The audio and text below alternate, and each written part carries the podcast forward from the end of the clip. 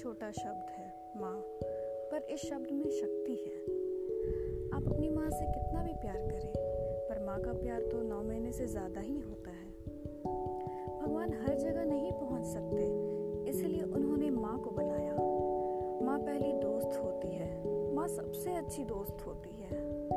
जब एक रोटी के चार टुकड़े होते हैं और खाने वाले पाँच तो मुझे भूख नहीं है, ऐसा कहने वाली हमारी माँ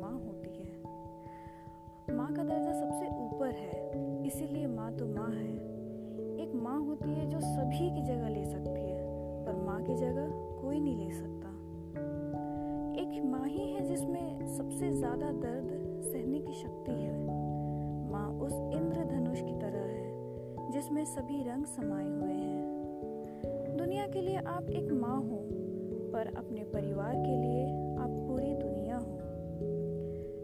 भी कितनी अनपढ़ है। मैं एक रोटी मांगती हूँ और वो दो दे देती है। माँ से छोटा शब्द कोई हो तो बताओ। माँ से बड़ा अर्थ कोई हो तो बताओ। रूह के रिश्ते की ये गहराई तो देखिए। चोट लगती है हमें और चिल्लाती है माँ। हम खुशियों में भी माँ को भले ही भूल जाए, पर जब मुसीबत आ जाए तो हमें याद आती है माँ।